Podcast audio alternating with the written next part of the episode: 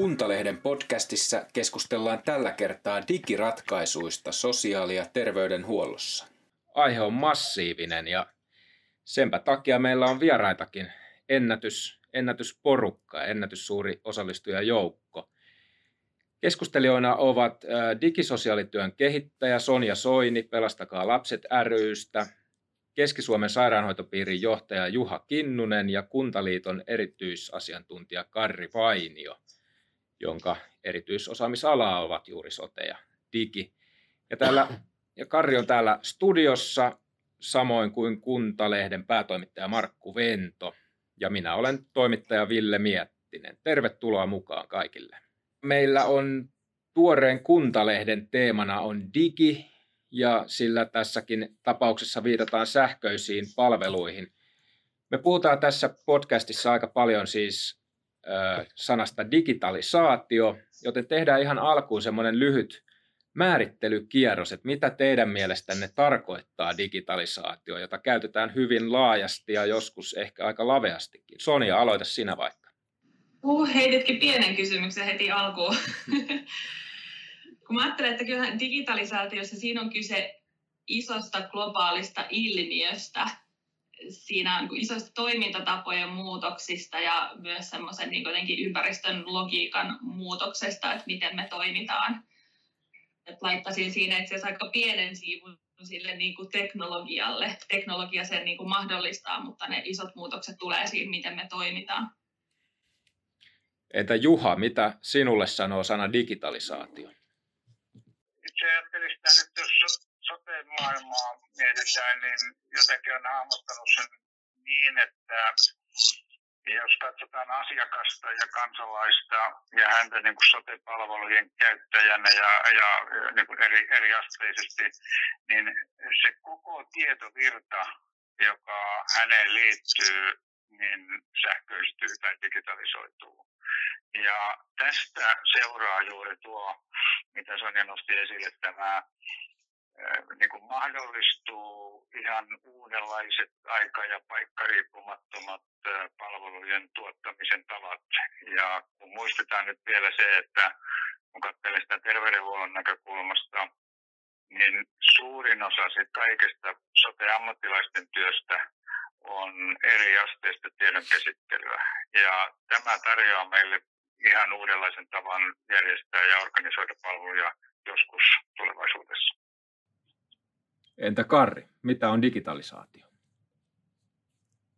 Joo, hyvä kysymys. Jos pitäisi määritellä tiiviisti ja lyhyesti, niin kyllä mä käyttäisin myös tämmöistä toiminnan kokonaisvaltaista uudistamista tietojärjestelmien ja tiedonkulun avulla semmoisena pää luonnehdintana, mutta sanan monimerkityksellisyyden johdosta niin on itse asiassa pyrkinyt itse välttämään sitä, koska se voidaan niin kuin tulkita niin hyvin monella, monella tavalla voiko sen korvata jollakin sanalla? Vai käytetäänkö eri termejä sitten korvaamaan?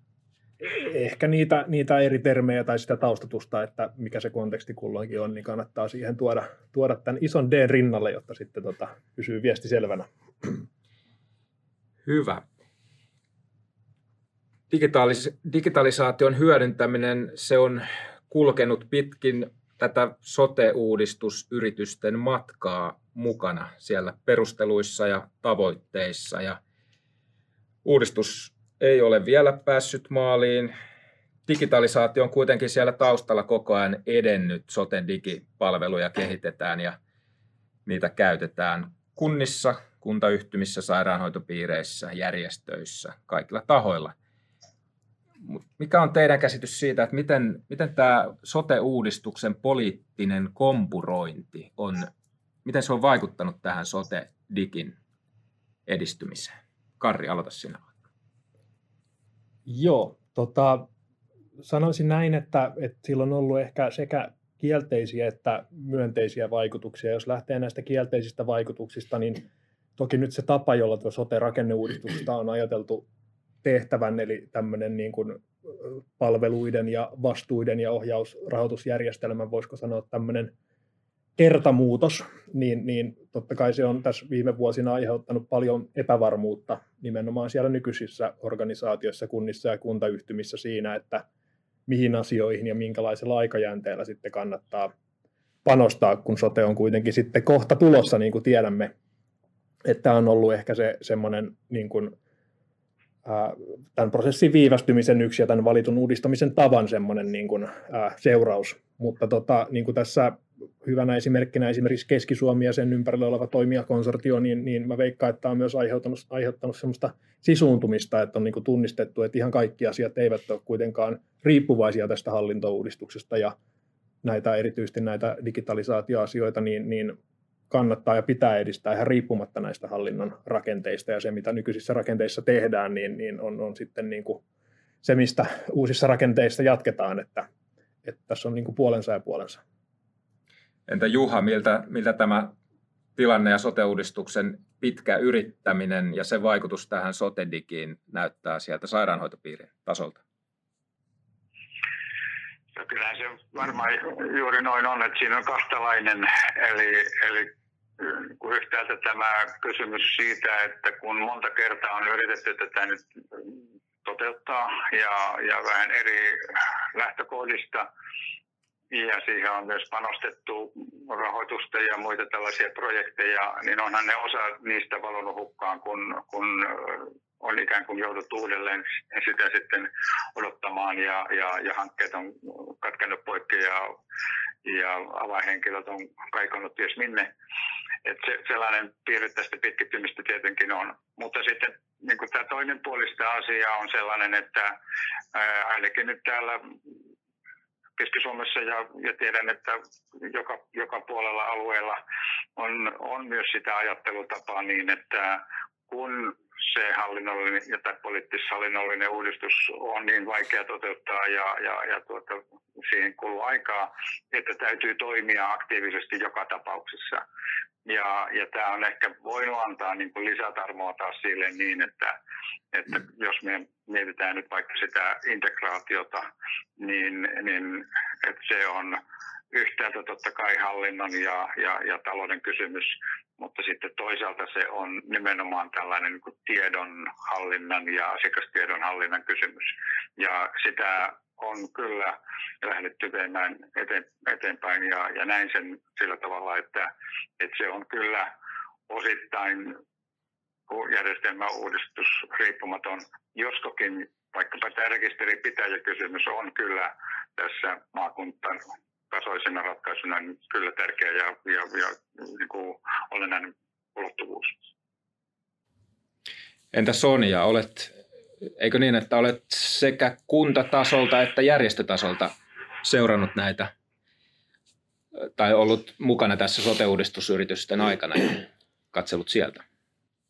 No jonkun verran aika ohuesti meidän hankkeessa me ollaan keskitytty enemmänkin ihan yleisesti sosiaalihuollon, ei niinkään soten, mutta toki on asiaa sillä sivusta seurannut ja tota, jos katsoo ihan vain niin sosiaalihuollon digitalisaatio, niin sehän on aika vielä alkutekijöissään. Siellä on ihan semmoiset perustavanlaatuiset mahdollisuudet vielä ottamatta käyttöön. Ja toki voisi ajatella niin, että tämä sotessa kompurointi on just äh, niin kuin hidastanut sitä, että kunnat ei ole lähtenyt asiaan tarttumaan mutta toisaalta mä en tiedä, koska meillä sosiaalihuollon puolella ei ole ehkä ollut ihan hirveästi myöskään semmoista tahtotilaa tai niin kuin painetta siihen digitalisoimiseen, että en tiedä, olisiko se asia edennyt, vaikka niin kuin sotessa ei olisi kompuroitukaan, että, että meidän puolella ihan niin kuin valitettavasti ihan hirveästi siitä digistä ei ole ollut keskustelua.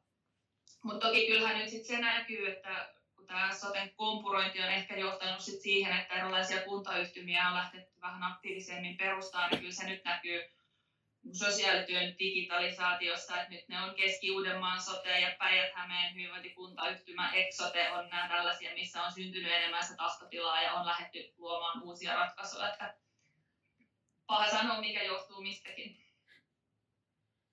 Onko Markulla heittää tähän arviota, miten tämä poliittinen uudistuksen valmistelu ja sotedikin eteneminen käyvät käsi kädessä. Niin, siis näissähän on vähän nyt se ongelma, että tässä ajetaan monilla rattailla yhtä aikaa. Ainakin vaikuttaa siltä, että, että, että siellä on toisaalta juuri tämä hallinnollinen, hallinnollinen ja tuota, sosiaali- ja terveyspuolen ratkaisu ja sitten, sitten kuinka paljon nämä liitetään toisiinsa, niin, niin kuitenkin kyse on aina sisällöistä, että voisin kuvitella, voisin kuvitella että, että sen varsinaisen sote-ratkaisun sitten jalkauttaminen digitalisaation puolella, jos on niin kuin, niin kuin se semmoinen, mikä, mikä tulee sitten vähän jälkijunassa, tai, tai jos se tehdään yhtä aikaa, niin siinä on aikamoiset vankkurit, mitkä pitää vetää. Että kyllähän tämä niin kuin, sanotaan, että äh, lehtipuolella mielenkiintoisia aikoja edelleen elämme.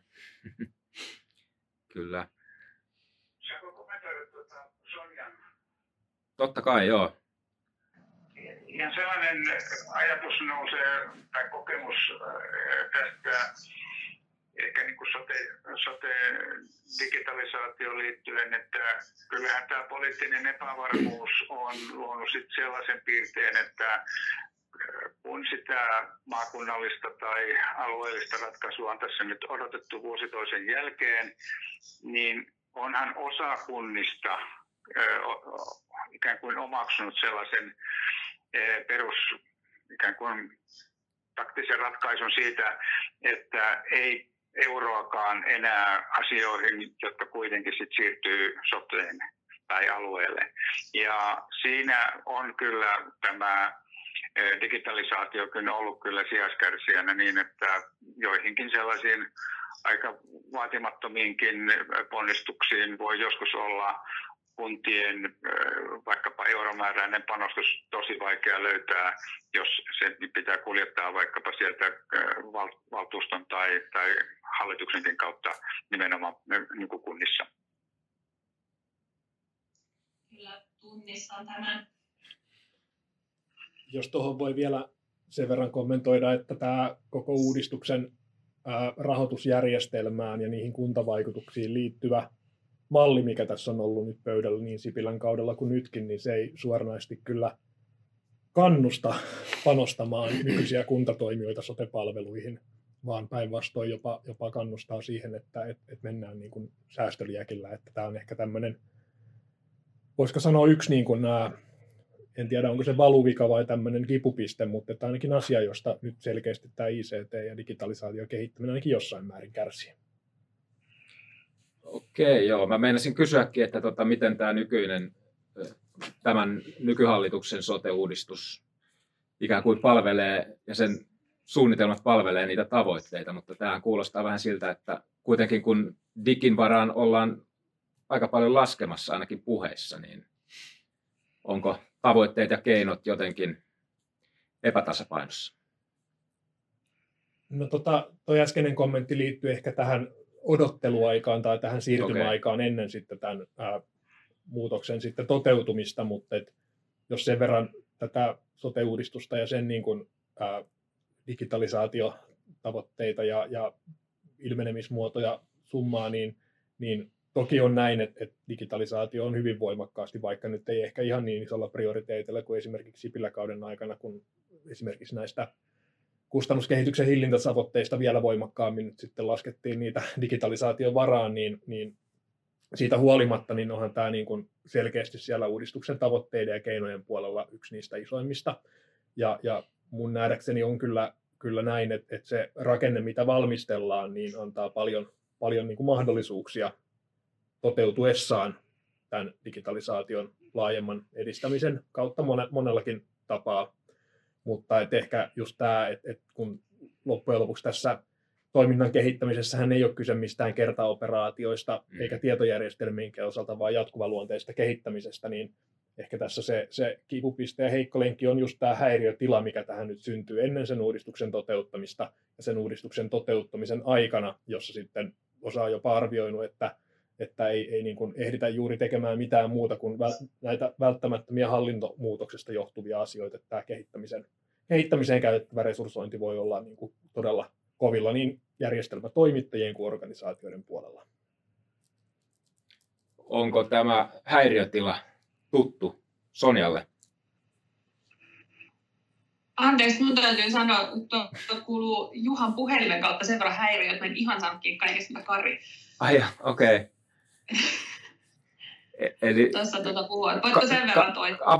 Häiriötilaa vielä vähän. Joo, eli, eli tota, äh, se liittyy tähän, että ei ole niin kunnilla nyt hirveästi intressejä panostaa, koska se soteen käytettävät eurot voivat näkyä sitten kuntien jäljelle jäävän rahoituksen mm. pienenemisenä. Ja, ja sitten tämä, että kun tehdään niin kuin tätä niin kuin muutosta kuitenkin hallintolähtöisesti ja niillä alueilla, joissa sitä vapaaehtoista tehtävien kokoamista ei ole tehty ja, ja tietojärjestelmät ovat hajanaisia, niin kyllähän se muutos edellyttää sitä, että siellä ne resurssit ovat kyllä sit kiinni niissä niin kuin hallinnon edellyttämissä muutoksissa, eivätkä välttämättä niiden sisältöjen ja mm. toimintamallien kehittämisessä. Ja, ja tämä on niin kuin useamman vuoden, vuoden niin kuin vallitseva tilanne todennäköisesti, jos tämä uudistus etenee. Mm. Eli tämä oli ilmeisesti, oliko tämä vähän sitä, mitä Juhakin äsken toit esiin tästä kuntien, kuntien päätöksenteosta? Kyllä viittaan, viittaan tuohon samaan, samaan ilmiöön ja, ja minusta tuntuu, että se ulottuu myöskin tänne niin ammattilaistenkin tasolle, että olen jotenkin törmännyt tässä toistuvasti sellaisiin ajatuksiin siitä, että vaikka jotkut yksittäiset lääkärit tai, tai ehkä, ehkä hoitohenkilöstönkin edustajat, nyt jos tätä erikoissairaanhoidon perspektiivistä kuuntelen, niin ovat sitä mieltä niin, että nyt pitäisi keskittyä ikään kuin perustehtävään ja niiden turvaamiseen. Ja kun on talouden puolelta ahdasta ja, ja sitten vielä näitä tällaisia juuri soteenkin liittyviä hallinnollisia ratkaisuja on paljon valmistelussa ja liikkeellä. Ja siinä nimenomaan digitalisaatio on noussut joskus niin kuin kor- korkealle keskustelussa aiheena, että, että se on niin kuin ajankäytön tuhlaamista tai se vain heikentää ammattilaisten työn edellytyksiä tai jotain muuta sellaisia. Ja siihen panostaminen on niin kuin pois jostain tärkeämmästä ja se osittain on asenteellinen juttu, mutta myöskin liittyy ehkä tähän, tähän niin kuin jotenkin sellaiseen niin kuin suureen häiriöön, jos sen sellaisena haluaa nähdä tämä, että muutos, muutoksia on niin paljon ikään kuin ladattu lähivuosille. Varmaan kun puhutaan sote-ammattilaisista, siellä on jonkin verran myös eroa siellä so-ammattilaisten ja te-ammattilaisten välillä siinä. Tai näin voisi ehkä kuvitella, ja näin olen ikään kuin kuullutkin, että tota, jonkin verran tämmöistä digiorientaatio, se taso saattaa vaihdella. Mitä mieltä Sonja, miten, se, miten tämmöinen digiorientaatio näkyy, kuinka vahvaa se on sosiaalipuolella? No vielä valitettavan ohut. Mä väitän kyllä, että se ero äh, niin kuin välttämättä ei ole niinkään sote so, ja te ammattilaisten välillä, vaan nimenomaan siellä organisaatioiden tasolla. Okay. Että kun katsoo, minkälaista kehittämistä vaikka erikoissairaanhoidossa tehdään ja verrattuna sosiaalihuollon digitalisaatioon, niin ollaan aivan eri planeetoilla. Että niin kuin sairaanhoitopiireissä puhutaan erilaisista älyratkaisuista ja tuossa juuri kysyin kysyin, tämmöinen, meillä on tällainen e-sosiaalityön mahdollisuudet Facebook-ryhmä ja kysyin siellä ihmisiltä, että mitä he haluaisivat, että heidän omasta työstään digitalisoitaisiin, niin sosiaalityössä puhutaan ajanvarauksesta, postittamisen ja tulostamisen vähentämistä, sähköisistä allekirjoituksista, eli siis aivan perus, perustason asioista, joissa ei ole näin niin kuin digin näkökulmasta mitään ihmeellistä eikä tarvita yhtäkään innovaatioa, vaan että otettaisiin vaan se teknologia käyttöön. Mutta mä näen, että se on enemmän niin kuin organisaatiotaso kuin ammattilaisten välinen. Se, mikä ehkä näkyy, mikä liittyy tuohon häiriötilanteeseen ja näkyy sitten siellä ammattilaisten tasolla, on just nimenomaan se, että miten se digitalisaatio ja sen mahdollisuudet ymmärretään. Et niin kauan kun me puhutaan vain niistä tietojärjestelmistä tai tietohallinnasta, niin se jää tosi ohueksi, kun mä itse näen, että se digitalisaation iso mahdollisuus olisi no sosiaalityöstä mulle tutuin kenttä on lastensuojelu ja lastensuojelussa iso ongelma on se niin kuin luottamuksen puute, mikä kansalaisilla ja ihmisillä on meidän lastensuojelujärjestelmää kohtaan ja se on tekijä, joka tosi paljon pitkittää meidän lastensuojelun prosesseja, on vaikeampi päästä niin sanotusti asiaan, kun se luottamuksen rakentamiseen täytyy käyttää hirveästi aikaa. Ja kun me käytettäisiin digi siihen, että me lisättäisiin vuorovaikutusta ihmisten kanssa, me lisättäisiin meidän palveluiden avoimuutta, niin se tulisi muuttaa sitä luottamusta siihen itse palvelujärjestelmään ja toisaalta muuttaa sitä ihmiskäsitystä, millainen meillä niin kuin palveluissa on. Ja se olisi se, mikä tulisi niin kuin välillisesti tuottaa todella isoa muutosta siihen, että, että mistä asioista ja miten lastensuojelussa edes niin kuin käsitellään. Ja tämä ei tule vaan niin kuin siitä, että puhutaan, niin kuin, että kuinka kustannustehokas meidän tietojärjestelmä on, niin se on vielä aika kaukana siitä maailmasta. Miten iso, iso rooli on johtamisella tässä? Esimerkiksi, että miten se, miten se digi otetaan haltuun, miten sitä ajatellaan. Sote-uudistuksen yhteydessä on puhuttu paljon siitä, että, että johtaminen on, on niin kuin ihan ratkaisevassa roolissa. No, mä saatan olla vähän jäävi ottamaan siihen asian kantaa niin kuin oman organisaationi kannattaa, mutta, mutta kyllä sillä tavalla, jos vielä tätä ehkä tätä kuntien ja, ja sairaanhoitopiirinkin välistä ulottuvuutta, jos tässä, tässä niin kuin, tuota, pohdin, niin näkyy valtavan iso ero vaikkapa nyt tässä meidän Aster projektin, siis joka on asiakas- ja potilastietojärjestelmä. Nyt se on vain niin kuin yksi järjestelmä ja yksi työkalukokonaisuus. Mutta juuri siinä, että miten kuntien, eri kuntien johto sekä poliittinen että, että virkamiesjohto suhtautuu tai asennoituu tai miten, miten he puhuvat tai miten he toimivat siinä, siinä asiassa, niin, niin on, on sillä tosi iso merkitys. Että kyllä meilläkin täällä on sellaisia kuntia yksittäisiä, jotka ovat sitä mieltä, että jos tätä sosiaaliso-asiaa nyt niin vielä tässä otetaan esille, että, että he, heillä ei ole mitään tarvetta eikä halua ikään kuin sosiaalihuollon ja, ja, ja niiden sosiaalipalvelujen niin kuin laajasti ymmärrettynä niin kuin digitalisoinnin edistämiseen niin, että, että ne voidaan kyllä hoitaa näille nykyisilläkin.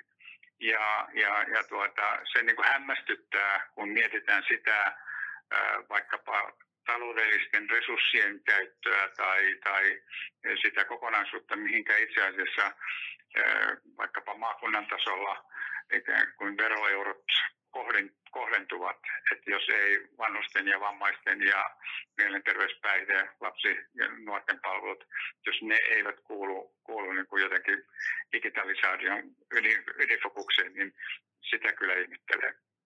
Juuri näin, ja siinä näkyy ihan valtavat erot. Mä ajattelen, että tuo johtaminen on niin kuin aivan avainasemassa, ihan keskeinen asia siinä, miten tämä etenee, ja se näkyy esimerkiksi viime keväänä, että kyllä meillä oli kuntia ja kuntayhtymiä, jotka niin kuin parissa päivässä osti uudet ohjelmistot ja otti ne käyttöön ja niin kuin pisti homman hoitumaan. Ja sitten oli niissä, missä seistiin ihan tumput suorana. Et meillä on, tämä on ehkä karu esimerkki, että meillä on niin kuin edelleen myös kuntia, missä pitkän keskustelun jälkeen sosiaalityöntekijöille on saatu äly, älypuhelimet, mutta ei datapaketteja. Sitten on niin kuin tämä taso, missä niin kuin kertoo hyvin vahvasti siitä, että et ei ihan oikeasti ole ymmärrystä edes, että mistä, mistä niin kuin puhutaan ja millä tasolla. Että jotenkin nähdään ne sellaiset älylaitteet vielä jonkunlaisena luksuksena, jotka ei kuulu sosiaalihuollon työntekijöille, mikä on, kun niiden pitäisi olla sellaisia perustyökaluja. Että tota, vaihtelu on todella suurta ja siitä johtamisesta se lähtee. Onko Karin korviin kuulunut kuntakentältä näitä haasteita? Niin, tota, tämä johtaminen tässä ihan riippumatta siitä, että mitä organisaation palkkakuitissa lukee, lukee niin tota on, on, on avainasemassa, eikä tämä tietenkään rajoitu tässä tietenkään niin kuin kuntiin, vaan laajemminkin voidaan sitten katsoa, katsoa tätä alalla, alalla vallitsevaa kehitystä, mutta että kyllä tämä niin kuin johtaminen just siinä mielessä on avainasemassa, että et, et siinä niin kuin edellytetään – sen ymmärtämistä, että tässä ei ole tosiaan kyse siitä, että hankitaan niitä älypuhelimia tai tietojärjestelmiä, jotka sitten yleensä näkyy siellä organisaation budjetissa menopuolella, vaan, vaan kyse on siitä, että pystytään sitä toimintaa hyvinkin monella eri tasolla uudistamaan niiden välineiden ja mahdollisuuksien avulla, ja, ja tässä pitää niin kuin ymmärtää se just, että tässä ei ole pelkästään kyse siitä ammattilaisten välisen yhteistyön ja vuorovaikutuksen ja toiminnan kehittämisestä, eikä myöskään pelkästään asiakkaan ja palvelujärjestelmän välisen vuorovaikutuksen ja, ja yhteistyön kehittämisestä, vaan myös sen asiakkaan tai asiakkaiden niin kuin omaehtoisen toiminnan, toiminnan niin kuin mahdollistamisesta näiden välineiden avulla. Ja, ja mun mielestä tämä niin kuin integraatio kysymys ja tämä moniammatillisuus ja siinä myös niin kuin sosiaali- ja terveydenhuollon välisten yhdyspintojen huomiointi niin on aivan avainasemassa. Eli, eli ne, kun ne mahdollisuudet liittyy siihen, että pystytään asiakkaita, jotka monilta osin käyttävät ja tarvitsevat hyvin moni, moni, monenlaisia palveluita samaan aikaan, niin, niin se ymmärrys pitäisi niin kuin rakentua tosiaan siitä, että digitalisaatio ja nämä välineet mahdollistavat niiden niin kuin yhteistyömuotojen ja mallien kehittämisen uudella tavalla, mitä se perinteinen niin kuin tiedon kulku ja välitys ei aikaisemmin ole mahdollistanut. Miten sote-uudistus, sen linjaukset ö, tukevat tätä?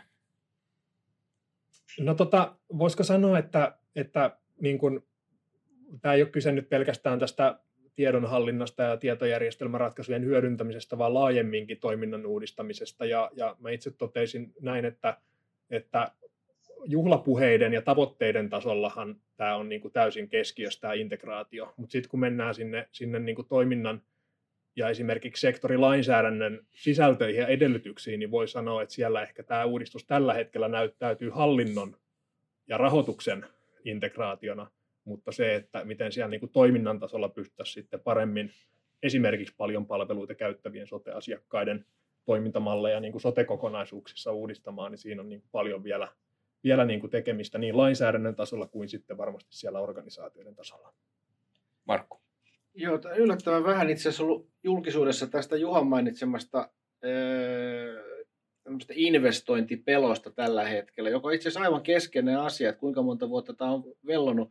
Ja tässähän tullaan näihin, näihin järjestelmien investointi, joka, joka siis monella tapaa näkyy, sotepuolella näkyy myös kiinteistön ja muiden uusimisessa näin. Kunnat pelkäävät ihan selvästi, että, että tota, investoimme järjestelmiin ja systeemeihin ja meille jää siitä sitten kustannukset tuota tavaralle, vaikka kuinka laki, laki, lakiesityksissä ja näin mietitään tämän kompensoimista, mutta tämä on selvästi sellainen asia, joka hidastaa. Ja tämä on ihan keskeistä koko tässä, tässä tota, sote-uudistuksessa kuitenkin saada tämä asia myös maaliin, jotta päästään niin kuin tähän tavallaan tähän panostusvaiheeseen sitten.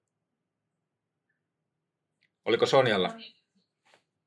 Joo, voisin jatkaa tuosta, että se on myös, että digitalisaatio itse asiassa ei välttämättä edes nähdä niinkään investointina, vaan kuluna, vaikka se pitäisi nimenomaan olla investointi. Juuri näin. No.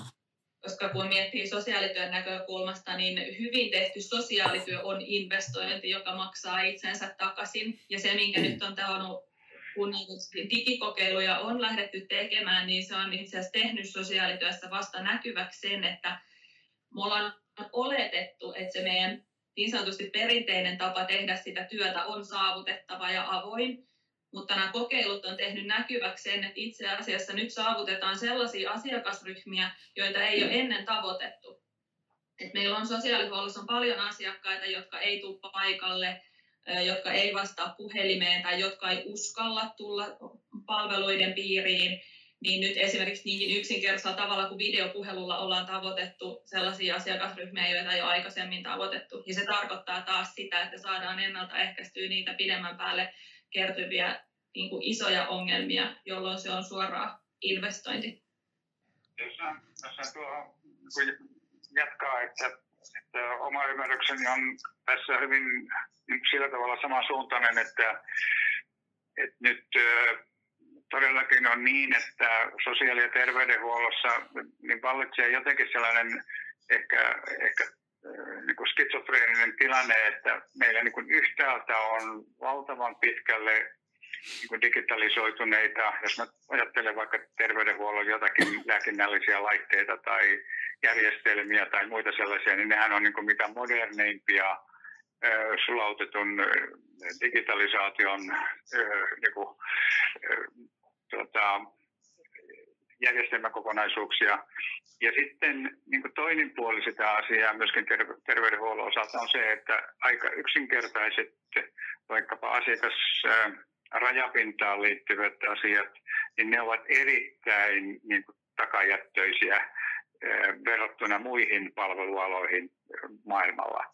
Ja, ja nyt juuri tämän kurominen olisi niin kuin äärimmäisen tärkeää. Ja tässä ehkä juuri tuo, että, että vaikkapa nyt nuoret tai monet muutkin asiakas, asiakas- ja kansalaisryhmät, jotka ovat tottuneet niin kuin kaikissa, tai nyt kaikissa, mutta useimmissa muissa palveluissa toimimaan niin kuin siinä digitaalisessa ympäristössä, niin ne ovat niin kuin hyvin hämmentyneitä, että eikö todellakaan vaikka joku ajanvaraus on niin kuin meillä ihan moderni juttu, eikä tämä tuntuu jopa modernilta jutulla niin kuin ammattilaisten ja organisaatioiden näkökulmasta.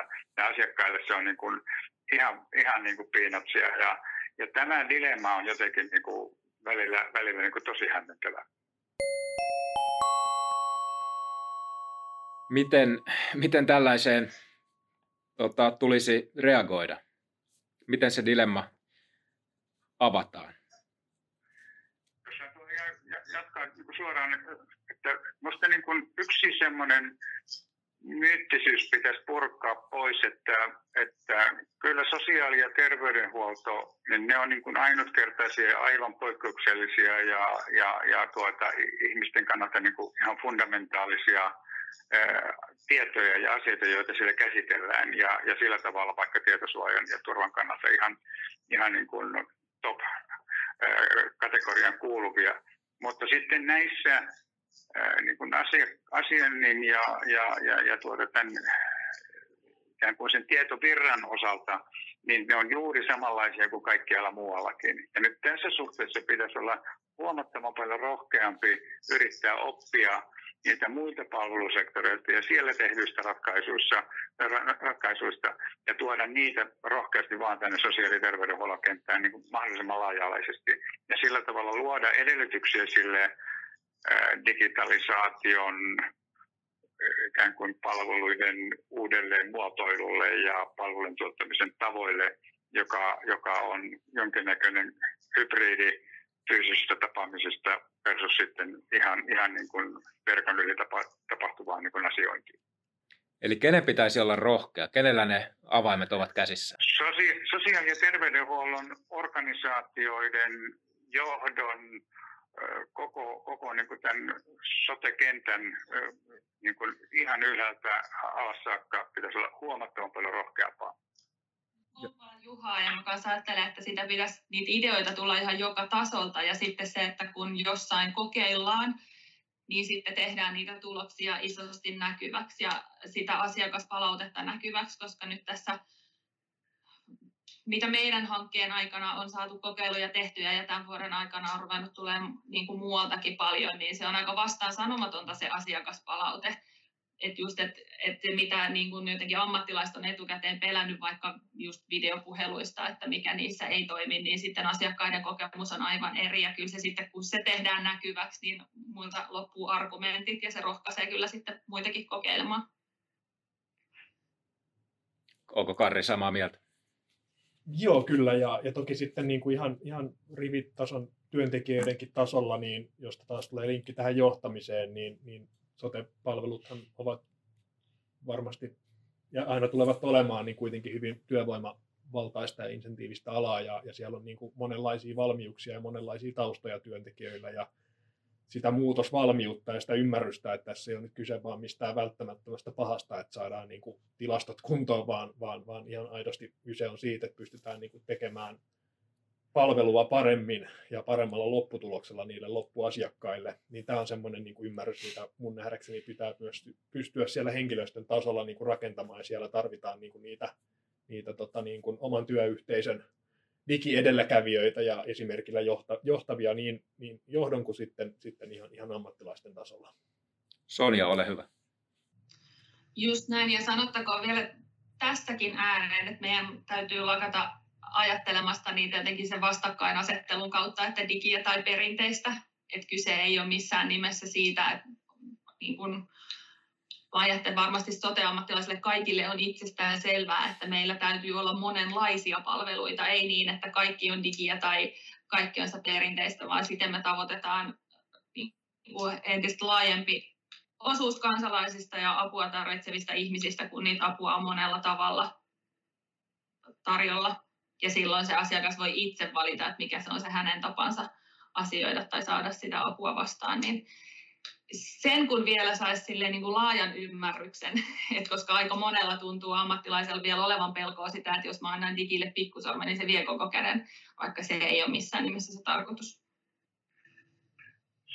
Saako tuohon kommentoida, että mä olen joskus käyttänyt sitä niin kuin uskonpuhdistuslogiikkaa, niin kuin, tota, logiikkaa, että, että meillä on sosiaali- ja terveydenhuollossa edelleen sitä ajattelutapaa, että, että nämä niin kuin, niin kuin jonkun asiakkaan tiedot häntä itseään koskevista asioista pitää jotenkin, että ne on niin kuin organisaation tai, tai järjestelmän omaisuutta, josta sitten vaan kerrotaan jollakin lainsäädäntö- tai latinapohjaisella tiedolla vähän niin kuin katolisessa kirkossa aikanaan kansalle, kun se pitäisi nimenomaan mahdollistaa tämän digitalisaation kautta, että minä pääsen minua itseäni koskevaan tietoon mahdollisimman laajasti, jotta mä voisin ymmärtää paremmin sitä omaa tilani ja, ja, ja, ja erilaisia tarpeita ja hoitomahdollisuuksia tai auttamismuotoja. Ja, ja nyt tässä pitäisi niin kuin tapahtua myöskin sellainen muutos, että, että sote, sote-kenttä kyllä niin kuin ammattilaisetkin ehkä tiedostamattaankin jarruttavat tätä, tätä kehitystä. Ja sitten on valitettavasti niin, että näitä, nyt tämä vastaamokeissi on vain yksi, että, että, tähän tulee nyt niin kuin eri digitalisaatiosta johtuvista erityisvaatimuksista lisää eh, ikään kuin painetta siihen suuntaan niin, että nämä tiedot on nyt kerta kaikkiaan salattava myöskin niiltä ihmisiltä itseltään, joita se koskee. Ja se on se virhe, kun tässä on kysymys ehkä niin rikollisuudesta ja se on niin toinen juttu. Sonjalla oli tähän joku kommentti. Joo, kyllä. Tämä on loistava esimerkki siitä, mikä, millainen ihmiskäsitys meidän järjestelmässä on. Että kyllähän meidän lainsäädäntö lähtee siitä, että ihmisillä on oikeus heidän omiin tietoihinsa, mutta sitten meidän järjestelmän käytännöt tekee sitä tosi byrokraattista ja ikään kuin sekin pitää valvonnan kautta niin kuin mennä läpi. Et siinä on iso byrokratia ennen kuin ihmisille heidän omat tiedot annetaan. Ja tämä on sellainen, mikä on asiakkaille jotenkin täysin mystistä, me pidettiin kolme vuotta sitten pääkaupunkiseudun LAPE-hankkeen kanssa tämmöinen työpajasarja, missä oli nuoria ja vanhempia eri palveluiden asiakkaita. Ja siellä tota, niin kuin puhuttiin tietojärjestelmistä ja asiakkaille oli täysin niin kuin itsestään selvää, että, että totta kai heidän täytyisi päästä niin kuin asiakastietojärjestelmään katsomaan, että se voisi toimia myös heidän niin kuin semmoisena muistipankkina, että missä on niin kuin asiat ja asiakirjat järjestyksessä ja löytyy työntekijöiden yhteystiedot et eräskin äiti hienosti puuskahti sitä, että on se kumma, että hän pystyy Zalandon pakettia seuraamaan paremmin kuin lapsensa lähetettä. Mm. Ja sehän on just näin, eihän siinä ole niin minkäännäköistä perustetta, että miksi ei. Tai niin kuin tietyissä harvoissa tapauksissa, poikkeustapauksissa on peruste rajata sitä tietoa ja sen täytyy olla mahdollista, mutta se pitäisi nimenomaan olla poikkeus eikä se lähtökohta.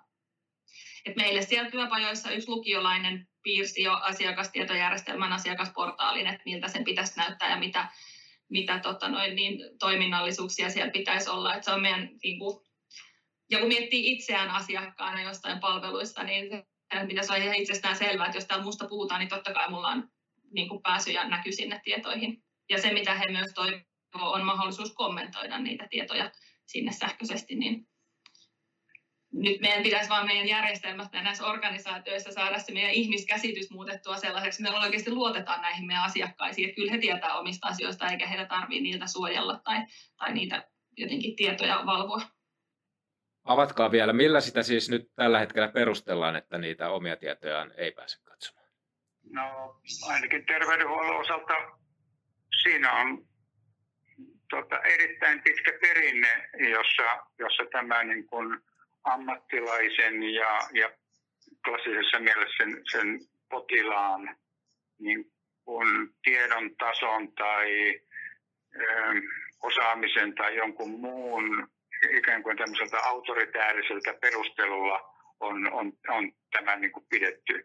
Että ei tässä nyt niin hirveän kauan ole vielä siitäkään parikymmentä vuotta sitten, että joku farmakafennika, joka pitäisi sisällään lääkkeiden niin kuin kaikki tie, markkinoilla olevien lääkkeiden tiedot, niin, niin sehän oli melkein niin kuin salainen kirja, että sitä ei missään tapauksessa saa antaa kellekään asiakkaalle.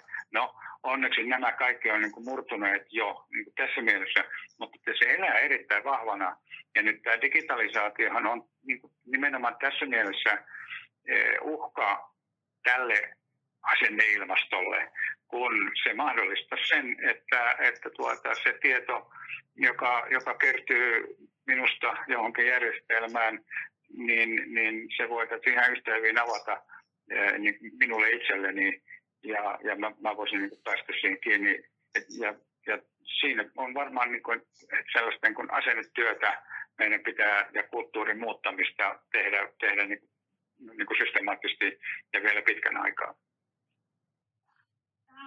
varmaan sellainen, missä sosiaali- ja terveydenhuollon ammattilaiset on ollut vähän eri, erilaisessa asemassa. Jotenkin sosiaalihuollossa on ollut pitkään itsestään selvää, että niitä asioita kirjoitetaan myös sille asiakkaalle ja että asiakas on se yksi itsestään selvä yleisö niille tiedoille, mutta silti ne on aina mennyt sen ison tarkistuksen kautta. Itsekin kun lastensuojelussa työskennellyt, niin monta kertaa olla käynyt läpi niitä monta sataa sivuisia asiakirjapinoja ja katsonut, että pitääkö sieltä jotain yliviivata ja tehdä päätös, että peitetään ja se on itse asiassa liittynyt myös tosi paljon, paitsi että se on se niin kuin vanha käytäntö siellä, niin myös sit sellaiseen, että, että ei ole ehkä pystytty luottamaan siihen, että sinne on aina kirjattu oikeat asiat, mikä liittyy sitten tosi paljon tällaiseen, että meillähän on ää, niin kuin saatu sosiaalihuollon ammattihenkilölaki vasta muutama vuosi sitten, että siellä on ollut kaikenlaisella koulutuksella ihmisiä töissä. Ja sitten toisaalta se, että että sosiaalihuollossa perehdyttämiseen ei ole ehkä ihan hirveästi laitettu paukkuja, niin sit sitä on täytynyt myös tämmöisen, näiden syiden takia ikään kuin tarkistella, mikä on tietysti tosi surullista. Ja uskon, että siihen just se, että ne tiedot olisi niin kuin saman tien avoimesti myös asiakkaiden nähtävissä, niin se toisi aika hyvää sellaista tuplatarkistusta siihen, että siellä on oikeasti asiat oikein. Kari. Joo, tähän on asia, missä on nyt valtava, valtavasti toki tapahtunut myönteistä kehittymistä tässä viimeisten vuosien aikana ja mä väittäisin näin, että meillä kuitenkin niin kuin Suomessa tällä hetkellä on, ää, jos ei maailman paras, niin maailman parhaita kansallisia järjestelmiä, joilla tämä tiedon katseluoikeus voidaan niin kuin kansallisesti toteuttaa. Puhun tässä Kelan kantapalveluista ja omakantapalveluista, kun vielä nyt sitten sosiaalihuollon osalta käyttöönottoihin saadaan vielä vähän, vähän vauhtia ja virtaa. Mutta mä näkisin, että se, se ydinongelma ei ehkä ole tämä enää ja tulee olemaan, että miten ne tiedot saadaan asiakkaalle itselleen katsottavaksi, vaan miten asiakas itse voidaan ymmärtää myös aktiivisena tiedon tuottajana, eikä pelkästään niin kuin toiminnan kohteena. Ja tässä on niin kuin paljon tekemistä niin lainsäädännön, teknisten ratkaisujen kuin varmasti ammattilaisten asenteidenkin osalta. Se on just näin, että tosiaan kantapalvelu tuo sen katseluoikeuden, mutta se just mitä asiakkaat toivoo on se mahdollisuus kommentoida se, että siellä sitä asiakastietojärjestelmän kautta saa, voi lähettää viestiä sille omalle työntekijälle, ylipäänsä näkee, ketkä mun asioista toimii. Tuolla on jo ehdotettu, että samalla kun pitäisi olla niin kuin ne kirjaukset avoimet, niin saman tien kaikki logitiedot, että ketkä siellä käy katsomassa niitä tietoja ja kaikki vaan avoimeksi asiakkaille ja nimenomaan heille mahdollisuus myös tuottaa sitä tietoa. Tämä, joo, tämä omakanta, omakantapalveluhan on varmaan aika ainutlaatuinen monellakin tapaa. Si, siinäkin tämä sen ee, mahdollisuudet usein, tai ainakin vaikuttaa siltä, että siellä on se vaara, että sinne vaan kertyy sitä dataa. Mulla on omakohtainen kokemus, kun äitini 92V sai kesällä aivoinfarktin ja, ja, tota, ja sitten hän oli ensihoidossa tuolla, tuolla teho-osastolla ja e, sit mulle soitetaan mulle soitetaan sairaalasta ja kysytään hänen lääkityksestään. Mä sanoin, että mutta siellähän se on omakannassa. Sitten rupeaa luettelemaan niitä ja siellä on, jos ajatellaan, en tiedä kuinka monta kymmentä vuotta dataa on sinne omakantaan kertynyt, mutta hänellä myös on rintasyöpä, jos on kolmeen kertaa vaihdettu se hoito. Ne oli kaikki siellä aktiivisina. Siis tavallaan siinä ei näkynyt, että tämä ei enää ole. Mun piti arvata sitten siinä autossa, kun ajoin, ajoin sairaalalta poispäin, mikä tässä on. Joo, no se on varmaan, ei sitä ei kyllä enää ole. Siinä on siirretty tähän ja tähän. Ja onneksi hän on ollut hirveän aktiivinen ja kertonut näiden nimistä, mutta, se, mutta se, se datan käsittely, että sinne vaan kertyy ja kertyy. Mä en oikein ymmärrä enää kenellekään siitä esimerkiksi on hyötyä, jos siellä on niin kuin päällekkäistä, päällekkäistä toimintaa. Eli me tullaan siihen siihen tota sen datan tuottajan rooliin, eli tullaan tähän inhimilliseen tekijään, joka sitten on kuitenkin aivan olennainen tässä, että on vaikka ihan minkälaisia systeemejä tahansa, mutta jos sinne sitä ei pystytä käsittelemään fiksulla tavalla. En osaa sanoa, en pysty, mulla ei ole ratkaisua, miten se hoidettaisiin, mutta voisin kuvitella, että jos joku lääke korvaa toisen, niin joko sinne tulee joku merkintä, tai se poistuu, tai jotain. Mutta siis tämmöinen yksinkertainen asia. Ja aivan olennainen, sitähän sanotaan, että se inhimillinen tekijä on aina se heikoin lenkki. Niinpä, joo. Mm.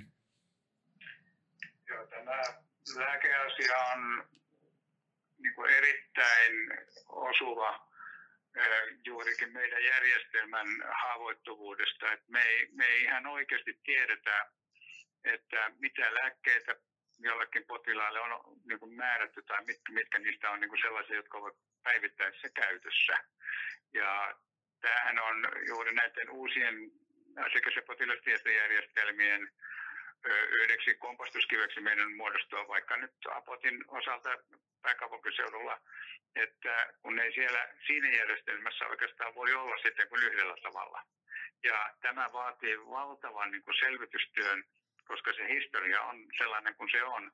Ja liittyy tähän digitalisaatioon ja tähän tietovirtoihin, mistä aikaisemmin keskusteltiin, että tänä päivänä on tilanne juurikin se, että että jos potilas käy nyt julkisessa terveydenhuollossa, perusterveydenhuollossa, erikoissairaanhoidossa, eri erikoisaloilla, sitten yksityisessä, niin siellä kaikki ammattilaiset parhaan arvionsa perusteella määrää uusia lääkkeitä ja sitten se kokonaisarvio jääkin tekemättä. Ja voi olla, että siinä saman asiaan on vain eri nimillä olevia lääkkeitä. Ja, ja tuota, niiden selvittely on, on tosi iso juttu, mutta niin kuin semmoisessa ideaalisessa maailmassa voisi, maailmassa voisi ajatella, että todellakin kannassa olisi yksi joku lääkemääräyslista, josta voisi nähdä, mitkä ne tällä hetkellä ovat ne oikeasti päivittäin annostelussa olevat lääkkeet. Sosiaalihuollossa tässä äh, tulee mieleen niin kuin tällainen rakenteellinen ongelma, että koska sosiaalihuollossa tällä hetkellä työntekijät vaihtuu tosi paljon, ja mä itse olen paljon tehnyt sosiaalityöntekijänä sijaisuuksia ja silloin kirjaa aivan eri tavalla, kun on sijainen ja tietää, että se oma homma loppuu ja tätä täytyy tehdä ikään kuin muistiinpanoina myös seuraavalle työntekijälle, kun versus se, että jos sä oot itse virassa ja pysyvänä työntekijänä ja ajattelet olevasi siinä niin kuin vuosia eteenpäin, sä kirjaat itselle muistiin asioita sinne järjestelmään, jolloin se tuo niin kuin, silloin ihan eri tarkkuustasolla sinne kirjataan.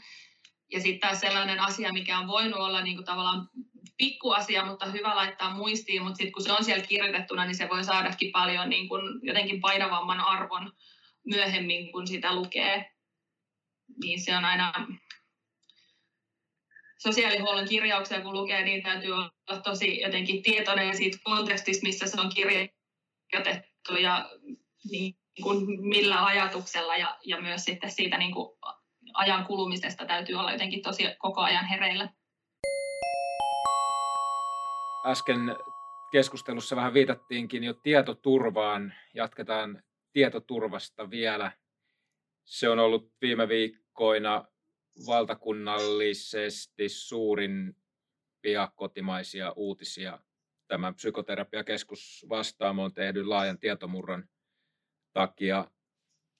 Juha, mitä ajattelit, kun kuulit tästä vastaamon tapauksesta? Yllätyitkö?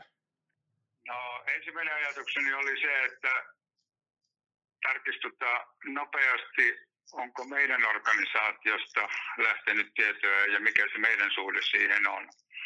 Ja, ja se oli niin kuin semmoinen ensimmäinen varmistus, mutta, mutta tuota, ei tule yllätyksenä valitettavasti, että kyllä kyllä tuota, tiedossa on, että, että nyt ne ratkaisut, joita on tehty tai niitä järjestelmiä, joita käytetään tai se tietoturvan ikään kuin standardi, jolla toimitaan, niin, niin meillä on sote-puolella erittäin paljon haavoittuvuuksia tässä, tässä suhteessa. Ja uskallan väittää, että tänäkin päivänä vielä yksittäistapauksissa potilaiden sosiaaliturvatunnuksilla varustettuja tietoja välittyy sähköpostissa suojaamattomasti ja, ja, ja sen, niiden ikään kuin rutiinien purkaminen on, on tosi niin kuin, haastava juttu. Mutta että sitten samanaikaisesti niin kuin se vakavuus, että, että todellakin nyt sitten se järjestelmän, tai meidän, meidän täytyy niin kuin viranomaistoimin ja lainsäädännöllä ja, ja vaatimustasojen määrittelyillä teknologisesti varmistaa se, että jotta tämä hyvät asiat, jotka tähän digitalisaatioon liittyy, niin, niin, niin tuota, että sitten se saadaan sillä tavalla suojattua, että me voidaan niin kuin kohtalaisen suurella todennäköisellä luottaa siihen, että ne on, on ihan oikeasti sitten, sitten suojattuna. Koska sitten se käänteinen puoli, joka, joka tässä niin reaktiona voisi tulla, niin on sitten se, että joko se, että ei kirjata sähköisiin järjestelmiin keskeisiä asioita äsken puhutulla tavalla, joka vie pois pohjaa siltä, tai sitten niin, että se byrokratis, byrokratisoidaan niin vaikeaksi, että, että ne, ne ikään kuin ne hyödyt alkaa kadota. Ja tämä meidän pitää välttää. Ja siihen on ihan mahdollista tehdä, tehdä sellaisia järkiratkaisuja, mutta sillä vakavuudella siihen ei varmaan ole suhtauduttu ja ehkä ei myöskään sellaisia eh, niin kuin investointeja ole tehty, joilla tämä turva pystytään varmistamaan. Niin, näin mäkin ajattelen, että se on niin kuin asia, että toivottavasti tämä kammottava tilanne niin kuin tekee selväksi sen, että tähän pitää investoida. Et sinänsähän näitähän on tapahtunut aikaisemminkin ja on ollut uutisissa näitä tällaisia, että löytyy sote-papereita jostain roskiksesta ja niin kuin näistä on, on niin kuin virkahenkilöt saanut myös tuomioita, että on niin kuin tietosuojaa rikottu. Että se, mikä teki tästä ainutlaatuisen, että tämä rikollinen on niin törkeä, että hän lähtee niin kuin yksittäisiä ihmisiä kiristämään näillä tiedoilla. Mutta toivotaan, että tämä johtaa siihen, että nyt otetaan ne IT-ammattilaiset tähän mukaan ja laitetaan se raha pöytään. Et me, ja mä toivon just, että tämä ei koita lähteä sote-ammattilaiset ratkaisee niin kuin toimintatavan muutoksilla, vaan nyt otetaan se IT mukaan ja katsotaan, koska teknisesti tietoturva on mahdollista järjestää. Ja se täytyy niin kuin ratkaista. Ja sitten tietysti se, mikä on sote-ammattilaisten osuus, on just ne omat käytännöt, että, että mihin papereita levitellään ja onko tunnukset kunnossa ja muu sellainen. Karri, mitä ajatuksia tämä vastaamotapaus herättää? No, tota, sen verran voisi ehkä tähän kuitenkin todeta, että, että tässä on kyse niin kuin tietomurrosta ja, ja tämmöisen niin kuin teknisen tietoturvan pettämisestä.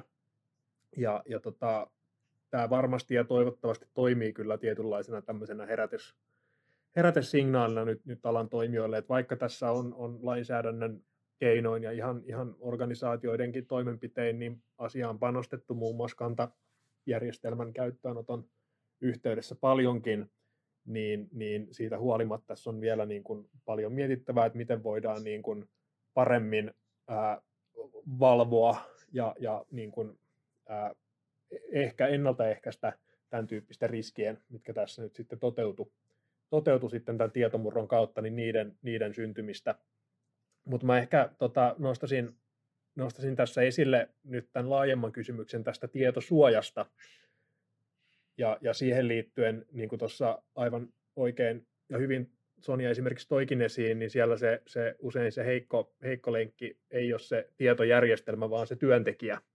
Eli, eli tässä niin kuin yhtä lailla pitäisi niin kuin myös panostaa toki siihen, siihen ammattilaisten kouluttamiseen, kouluttamiseen, valvontaan – toimintakäytäntöihin, että se, se niin kuin ammattilaisten kautta, kautta tämä tietosuoja myös toteutuisi, mutta tässä on semmoinen nyt ulottuvuus, ulottuvuus myös olemassa, että, että tämä niin kuin nykyinen tapa, jolla sitä tietosuojaa sosiaali- ja terveydenhuollossa säädellään erillislainsäädännön kautta, niin sehän on hyvin niin kuin moninainen ajan myötä syntyneiden säädöstöjen kirjo, joka ei ole aina siellä palveluita toteutettaessa niin aina kovinkaan niin kuin helposti ja ymmärrettävästi niin kuin, niin kuin avautuvaa, että tässä on niin kuin paljon tämän tietosuojan osalta myös niin kuin lainsäädännössä tekemistä, jotta aidosti ne pelisäännöt, että missä tilanteissa ja minkälaisten kieltojen tai suostumusten kautta sitä salassa pidettävää tietoa voidaan käyttää, niin tässä on niin kuin paljon, paljon niin kuin tekemistä, ja, ja mä itse ainakin toivon, että tämä ei niin kuin johda tämä tekninen tietomurto sellaiseen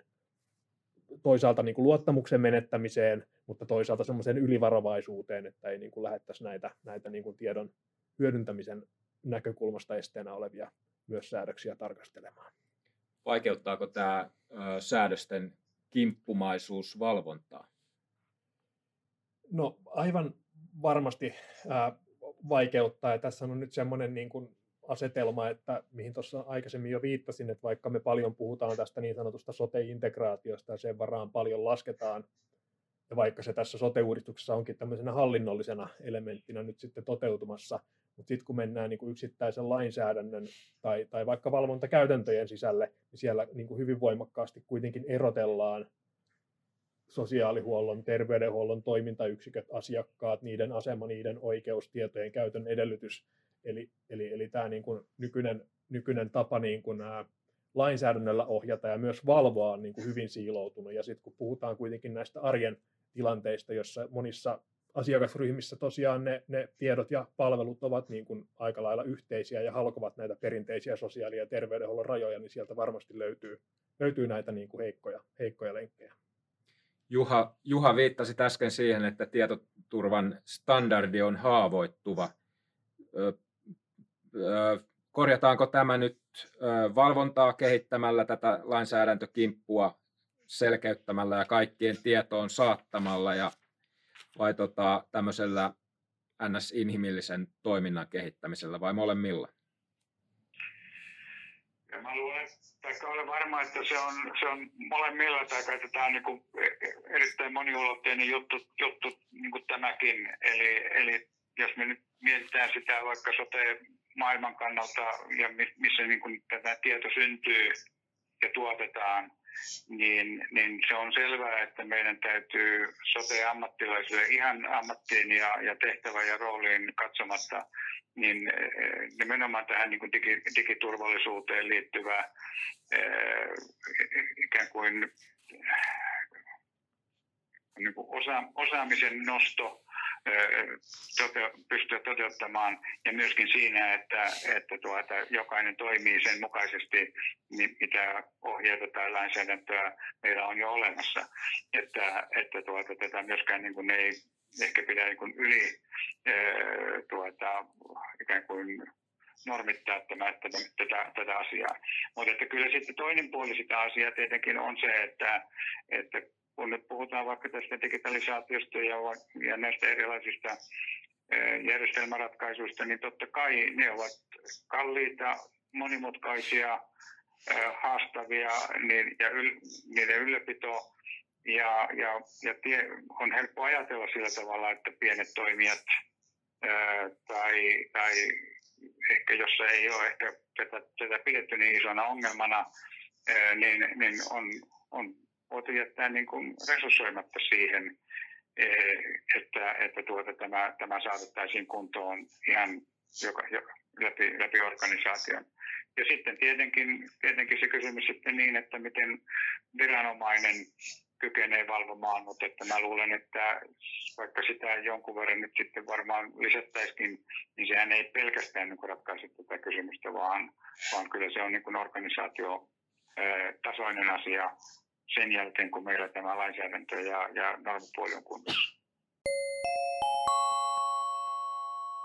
Hypätään tietoturvasta ja tietosuojasta tietojärjestelmiin. Niitäkin on tässä vähän, vähän jo käsitelty sivumennen, mutta palataan vielä tuohon vuoden takaiseen kuntapulssikyselyn tuloksiin, joita Kuntaliitto julkaisi Kuntapulssissa kartoitettiin kuntien sote, sote-edustajiston näkymiä.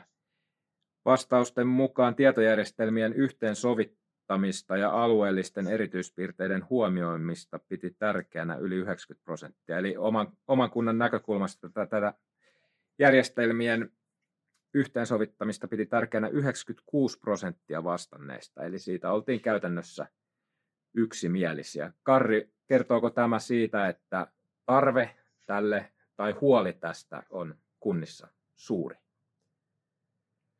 No tota, jos väitän näin, että jos, jos ketä tahansa kuntapäättäjältä riippumatta, riippumatta tota, kunnasta niin kysyy näitä kehittämisen keskeisiä tarpeita, niin, niin kyllä sieltä niin kuin viiden, viiden tärkeimmän kohdan listalta tämä tietojärjestelmä ja siihen liittyvät tarpeet tulee.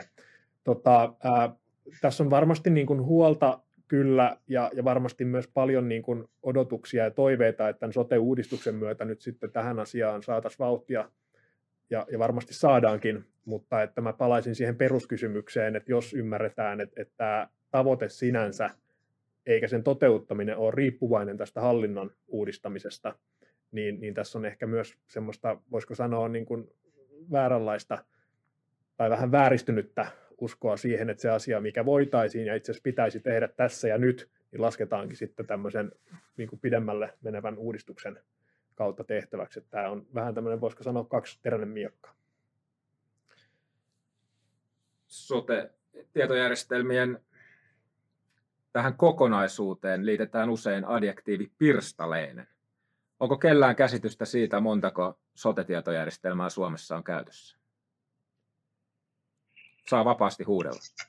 Joo, tota, varmaan riippuu määrittelystä, mitä sillä itse kukin ymmärtää. Me ollaan laskeskeltu, että yhdessä niin sairaalassa, erikoissairaalassa tällä hetkellä on käytössä semmoinen 350-400 eri, erillistä järjestelmää. Mutta sitten jos ajatellaan näitä asiakas- ja potilastietojärjestelmiä, siis missä asiakkaiden tiedot ovat tavalla tai toisella, niin, niin kyllähän niitäkin on siis on useita kymmeniä, ää, niin kuin, tämä voi olla alueella jopa, jopa useita, useita kymmeniä. Onko Sonja sinulle tuttu tämä pirstaleisuus? No on sikäli, että sitten taas sosiaalihuollon puolella ne kaikki niin ja sitten tulee haasteita siinä kohtaa, kun ihmiset muuttaa paikasta toiseen. Mutta mä sanoisin, että sosiaalihuollossa sitten taas on ehkä näkynyt enemmän se, että ne asiakastietojärjestelmät on tosi massiivisia ja niitä itse asiassa ei ole Suomessa ihan hirveän montaa vaihtoehtoa, onko se neljä vai viisi, mitä niin kuin suurin osa kunnista käyttää sosiaalihuollon asiakastietojärjestelminä, jolloin se johtaa siihen, että minkä näköinen kilpailu ei toteudu. Kukaan ei sparraa niitä asiakastietojärjestelmiä kehittymään eteenpäin, ja koska sitten taas myös niiden uudistamisprojektit on niin valtavan kokoisia, että sen takia se on suoraan sanottuna kohtalaisen vanhentunutta tekniikkaa, mihin ne asiakastietojärjestelmät perustuu, että se on sikäli toivoisin, että sille puolelle saataisiin vähän enemmän sparrausta, että sekin, nekin lähtisivät uudistumaan.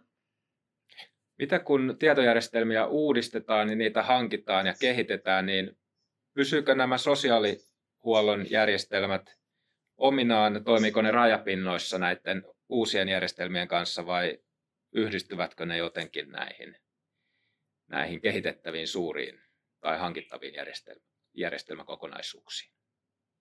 Avatkaa maallikolle. Joo, voisin ehkä aloittaa siitä, että, että nyt näitä asiakas- ja potilastietojärjestelmiä, miten niitä on hankittu niin, ja, ja, ja suunnitellaan hankittavaksi, niin siellä on, on useampia niin kuin, ikään kuin strategioita, joilla sitä on tehty.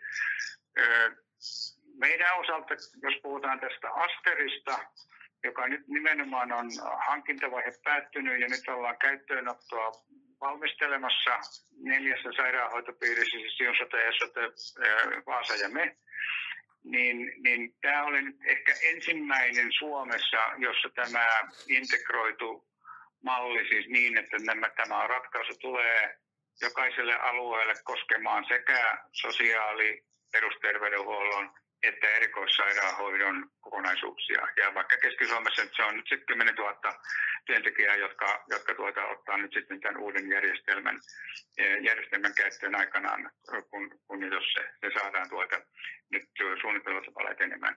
Ja tämä on minusta niin kuin se suunta, johonka, johonka tuota itse uskon, mutta, mutta tiedän, että, että tuota, jossakin päin Suomea ajatellaan, ajatellaan toisinkin niin, että, että nämä eh, ehkä erikoissairaanhoidon ja perusterveydenhuollon järjestelmät, niiden integraatio nähdään alueellisesti tarkoituksenmukaisena, mutta sosiaalihuollon järjestelmät eh, halutaan jättää ulkopuolelle. Jos tähän lukumääräkeskusteluun voi, voi niin kuin todeta sen, että, että sinänsä sehän on hyvä asia, että on paljon erilaisia vaihtoehtoja tarjolla markkinoilla ja, ja tämä niin kuin sosiaali- ja terveydenhuollon tiedonhallinta ja digitaaliset ratkaisut, jos mikä on, niin tämmöinen kehittyvä, kehittyvä ala. Ja jos asetelma muodostuisi sellaiseksi, että, että on hyvin niin kuin rajallinen määrä toimijoita, joilla on kykyä ja mahdollisuuksia ratkaisuja tarjota, niin se ei ole hyvä välttämättä niin kuin kehittymisen eikä, eikä myöskään niin kuin veronmaksajan kukkaron näkökulmasta. Mutta sitten tämä, että et, et, et kuinka paljon erilaisia ja varsinkin samaa tarkoitusta palvelevia tietojärjestelmiä jossain organisaatiossa tai samalla alueella kannattaa olla käytössä, niin musta tuntuu, että tässä on enemmänkin nyt se, se kipupiste monien alueiden osalta, eli, eli, eli, eli siellä se, se työ, työ, jossa nimenomaan pyritään yhdenmukaistamaan ja samassa yhteydessä niin kuin uudistamaan, niin on, on ehkä se tässä, niin kuin, mikä on monella edessä. Ja, ja mun mielestä tähänkin niin kuin, mä näkisin, että tässä on niin kuin erilaisia lähestymistapoja, mitä tuossa Juha hyvin kuvasi, ja mun mielestä se on hyvä, ja nyt tässä kun ollaan ison muutoksen ympärillä, eikä vielä esimerkiksi nyt apottijärjestelmänkään osalta kovin laajasti vielä ole kokemuksia siitä, että kuinka hyvin, hyvin tämä, tämä niin kuin yksi yhteinen perustietojärjestelmä sosiaali- ja terveydenhuollossa toimii, niin tässä olisi niin kuin tosi tärkeää näitä kokemuksia hakea ja verrata, jotta sitten pystytään oppimaan, oppimaan näistä edelläkävijähankkeista myös tältä osin. Mm. Itse olen seurannut tosi mielenkiinnolla tota, UNA-hanketta, nyt UNA Oyn tekemistä siitä, että tavoitteena olisi se, että meillä olisi kaikki sote-tiedot yhdessä valtakunnallisessa tietokannassa ja sitten nämä asiakastietojärjestelmät kaikki käyttäisi sitä samaa tietokantaa. En ole insinööri, en osaa niin siitä puolelta sitä katsoa, mutta näin äkkiseltä se niin kuin uskon, että se auttaisi siihen, että niiden asiakastietojärjestelmien vaihtamista voisi tehdä paljon ketterämmin koska ja tässä nyt se niin kuin kipukohta on just se, että kun jokaisessa tietojärjestelmässä on oma se tietokanta, se on omalla lailla muodostettu, niin se tietojen siirtäminen tietokannasta tai niin kuin järjestelmästä on tosi raskasta ja se tekee niistä projekteista niin isoja ja vaikeita. Mutta jos meillä olisi yksi valtakunnallinen tietokanta ja sitten jota kaikki järjestelmät käyttäisi, niin sitten voisi syntyä aidosti kilpailua niiden järjestelmien välille ja sitten tässä olisi niin sote-organisaatioille paljon nopeampaa mahdollisesti vaihtaa niitä sitten, kun tarve on, tai lähteä kehittämään eteenpäin. Mutta tämä on toki niin kuin pitkällä tulevaisuudessa toteutuu, mutta toivon, ja siitä siirtymävaiheesta tulee kivulias, mutta toivon silti, että se on se, mihin niin mentäisiin, koska se toisi sitä joustavuutta. Teillä on tosiaan, niin kuin Juha mainitsit, niin teillä on, teillä on, eikö niin, että kilpailutus on tehty ja hankintapäätöskin on tehty Joo. Miten tämä tietojen keskustelu toteutuu tässä teidän ja Essoten ja Siunsoten ja Vaasan yhteisessä järjestelmähankinnassa? Puhuuko ne tietokannat esimerkiksi Apotin kanssa keskenään? No, äh, ei, ei, ei sillä tavalla suoraan, että olisi jotenkin niin kuin yhtenäisiä tietokantaa, mutta sitten se, että kyllä tietenkin niin, että vähän riippuu mikä se reitti on, onko se, onko se niin, että se on kanta järjestelmän kautta vai onko niin, että, että voidaan siirtää tietoa järjestelmästä toiseen. Kyllähän tänäkin päivänä tietenkin jo nyt tapahtuu niin, että vaikka on erillisiä järjestelmiä, niin otetaan nyt vaikka joku klassinen esimerkki niin, että potilas lähetetään hoitoon eteenpäin tai konsultoidaan jonnekin, niin, niin kyllähän vaikkapa laboratorio tai vaikka radiologiset kuvat ja, ja niin edelleen, niin niitä koskeva eh, tieto äh, niin kuin välittyy ja, ja, ja voidaan katsella niin kuin järjestelmän riippumattomasti. Että, että sen tyyppisiä elementtejä toki toki paljon on, mutta tota, kyllä tavoitehan on, on ilman muuta se, että nyt tässä vaikka neljän sairaanhoitopiirin alueella, että, että se perusjärjestelmä olisi aika pitkälle niin kuin saman, samankaltainen nimenomaan ehkä nyt kustannustehokkuudenkin niin kuin kannalta, mutta sitten nimenomaan siinä sitten se, että että jos asiakas liikkuu tai jos ammattilaiset liikkuvat eri, eri paikoissa, niin heidän edellytykset toimia olisivat eh, helpompia, jos on yhtenäinen tai samankaltainen tietojärjestelmä, jota ne työkaluna käyttää. Mitä tässä on nyt meneillään? Sonja toit esiin sen UNA, UNA-yhteistyön. Siinä on kehitetty pitkään näitä ää, järjestelmäratkaisuja ja tehty yhdessä kehitystyötä. Sitten on Apotti otettu käyttöön. Nyt tulee tämä Aster, neljän sairaanhoitopiirin kesken. Sitten pohjoisessa on ESKO, erikoissairaanhoito, tietojärjestelmäkokonaisuus, joka ilmeisesti aikoo laajata perusterveydenhuoltoa ja on alkanut UNAN kanssa yhteistyöhön. Miten tämä valtakunnallinen yhteinen ajattelu ja yhteinen näkemys toteutuu? Kerro vaikka Karri, sinä olet seurannut UNAa ainakin läheltä pitkään. No joo, tota, niin kuin tuossa totesin, niin tässä on vähän erilaisia lähestymistapoja näillä konsortioilla nyt sitten asiaa ratkaista ja, ja tällä UNA-konsortiolla, jossa siinäkin on ehkä vähän niin kuin eri, niin kuin nämä, eri laajuudella alueet mukana, niin tota, siinä on niin kuin omanlaisensa visio, jota nyt sitten siinä ollaan toteuttamassa. Ää, se on, niin kuin tuossa tulikin jo esiin, niin, niin keskeistä tässä olisi se kuitenkin, että, että meillä olisi niin kuin kuitenkin sovittu tavoitetila, vaikkakin sitten niissä ratkaisuissa ja tuotemerkeissä sallitaan ja, ja pitääkin sallia niin kuin eroja alueiden välillä tai näiden yhteistyökonsortioiden välillä, niin keskeistä olisi kuitenkin, että meillä olisi niin kuin kansallinen tämmöinen tavoitetila ja, ja määritellyt niin kuin tavat esimerkiksi näiden aluerajat ylittävien kysymysten ää, niin kuin käsittelyyn ja tiedonkulun varmistamiseen – ja, ja sen verran vielä näistä aika paljon näistä asiakas- ja potilastietojärjestelmistä puhutaan, niin hyvä näin, mutta sitten sen rinnalla pitää muistaa kuitenkin, että tästä on monia muitakin tämmöisiä kehittämisen osa-alueita, missä yhtä lailla tarvitaan ja tehdäänkin sitä yhteistyötä ja tarvitaan tätä kansallista tavoitetilaa ja myös yhteisiä ratkaisuja. Esimerkiksi nämä kansalaisille suunnatut ratkaisut, tiedolla johtaminen, jossa paljon myös, myös niin kuin kehitetään ja tapahtuu. Kyllä. Mikä on Juha, haluatko mitenkään kommentoida tätä kansallista tavoitetilaa. Milla, miltä se sinusta näyttää? Keski-Suomikin on ollut mukana tässä UNA-kehittämisessä. E, joo, ky- kyllä on oltu ja ollaan edelleenkin, että me emme ole suinkaan niin kuin siitä UNA-konsortiosta jääty, jääty kokonaan ulkopuolelle. E, kyllä sillä tavalla näin, että, että tällainen kansallinen niin kuin strategia on niin kuin olennaisen tärkeää ja, ja siihen suuntaan meidän täytyy mennä ja, ja, ja, ja tavallaan hyväksyä myöskin se realiteetti, että Suomessa on tämmöinen 5,5 miljoonaa väestöpohjaa, niin, niin, niin kuin ihan erillisiä ratkaisuja ei, ei kannata, kannata niin kuin joka paikkaan tehdä, se on, se on ihan selvä.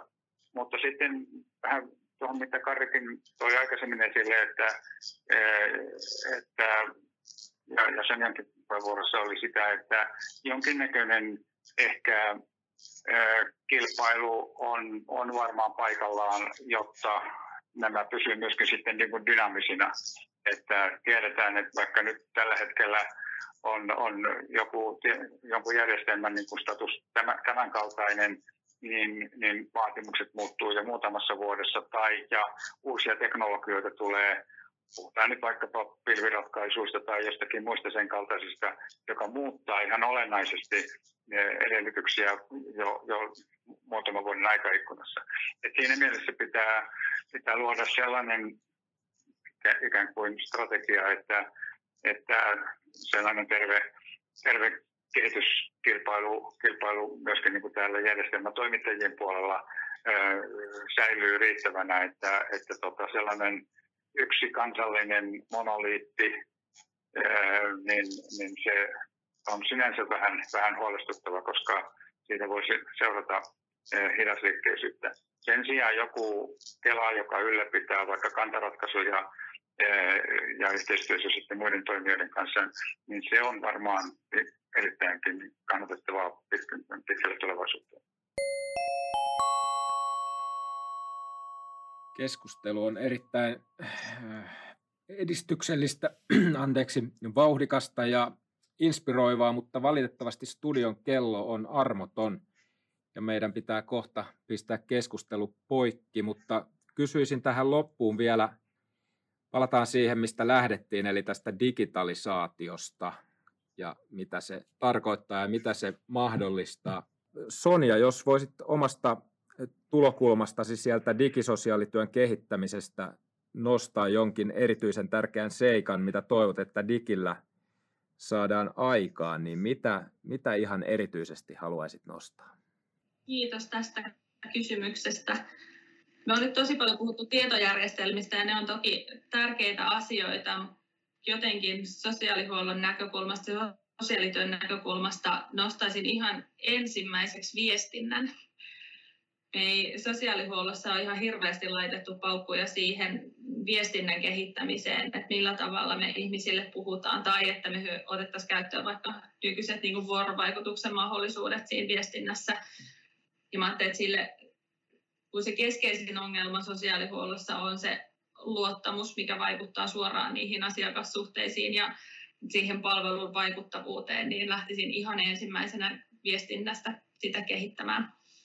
Ja se olisi sellaista, mitä voisi tehdä jo nyt heti, ei maksaisi edes ihan hirveästi, niin ei tarvitse odottaa soteen, että sitä voi ruveta kehittämään.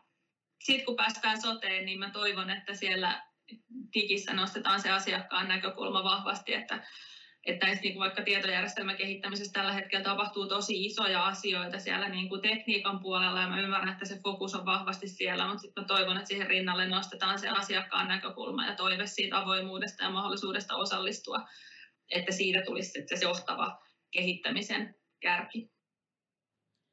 Hyvä huomio. Asiakas edellähän on ollut ainakin puheissa se, miten sotea viedään eteenpäin. Entä, entä Juha sairaanhoitopiirin näkökulmasta, mitä, mitä digillä pitäisi saada kuosiin? Mä ajattelisin kaksi suuntaa. Toinen on se, että erikoissairaanhoito, me puhutaan tämmöistä kotoa kotiin logiikkaa, että, että meidän pitää pystyä luomaan tästä niin kuin ihan niin kuin huippuerikoistuneestakin erityisosaamisesta niin kuin suora linkki sinne, sinne ihmisten kotiin ja, ja siellä kotona selviytymistä tuke, tukevia ratkaisuja, jotka voi olla näitä digitalisaation erilaisia sovellutuksia. Ja, ja, ja siinä erityisesti nyt niissä, joissa on jo joku kansanterveydellinen ongelma tai yksilöllä, minu, yksilönä minulla on joku pitkäaikainen terveysongelma, joka uhkaa mun tuota, hyvinvointia ja terveyttä pitkällä aikavälillä, että miten minä paremmin selviydyn kotona siellä, niin siinä täytyisi olla niin se selvin linkki. Ja sitten toisin, toisinpäin nostaisin niin, että, että jos minulla on vaikka joku huoli omasta terveydentilastani tai, tai niistä keskeisistä asioista, jotka siihen kielteisesti vaikuttaa. Onko se perinnöllinen sairaus tai kohonnut verenpaine tai korkea verensokeri tai mikä hyvänsä se onkaan, joka tiedetään olevan yhteydessä siihen pitkässä juoksussa. Että mun sitä asiaa koskevaan tietoon mulla kansalaisena olisi suora pääsy. Että minä voisin itse seurata sitä, itse ymmärtää ja, ja, ja sitten hakea tarvittavissa apua, jonka mielenterveys- ja hyvinvointiasiat kuuluu yhtä lailla kuin, kuin myöskin kuin nämä somattiset ongelmat. Kiitos. Entä Karri, mitä Sotedigin toivellistalla on siellä kärjessä nyt tällä hetkellä? Joo, kyllä mä ehkä pitäisin toivellistana kärjessä, että näiden isojen uudistusten ympärillä kuitenkin pystyttäisiin pitämään katse siinä pallossa ja fokus olennaisessa ja muistamaan tosiaan se, että nämä kaikki välineet ja tietojärjestelmät on vain mahdollisuuksia ja työvälineitä ja se todellinen muutos tehdaan siellä asiakkaiden ja ammattilaisten arjessa ja tämä on, on se, mitä pitäisi niin kuin, niin kuin huomioida ja ymmärtää tässä sotea odoteltaessa, sitä toteutettaessa, mutta ennen kaikkea sen, sen jälkeen. Ja, ja tässä on niin kuin paljon, paljon mahdollisuuksia, mutta et, et tähän liittyy paljon vielä tekemistä ja paljon riskejä, jotka tunnistamalla niin kuin saadaan tästä niin kuin uudesta rakenteesta ja sitä ennen tehtävästä kehittämistyöstä enemmän irti. Entä Markku, mikä on sulla kärjessä? Eh, komppaan kyllä Karja siinä, että tämä käytännön, käytännön puoli on se kaikkein olennaisin asia, että tästä tulee sitä konkreettista käytännöllistä hyötyä ja myös, myös tämä loppukäyttäjän ja alkukäyttäjän käyttäjän välinen tämmöinen, tämmöinen harmonia, niin, niin, niin, sillä varmasti päästään eteenpäin. Tämä on, tämä on tota väline, ei itse tarkoitus. Kiitos. Kiitos kaikille keskustelijoille erittäin hyvästä ja hyvähenkisestä ja rakentavasta keskustelusta. Ja keskustelu tietysti jatkuu. Thank you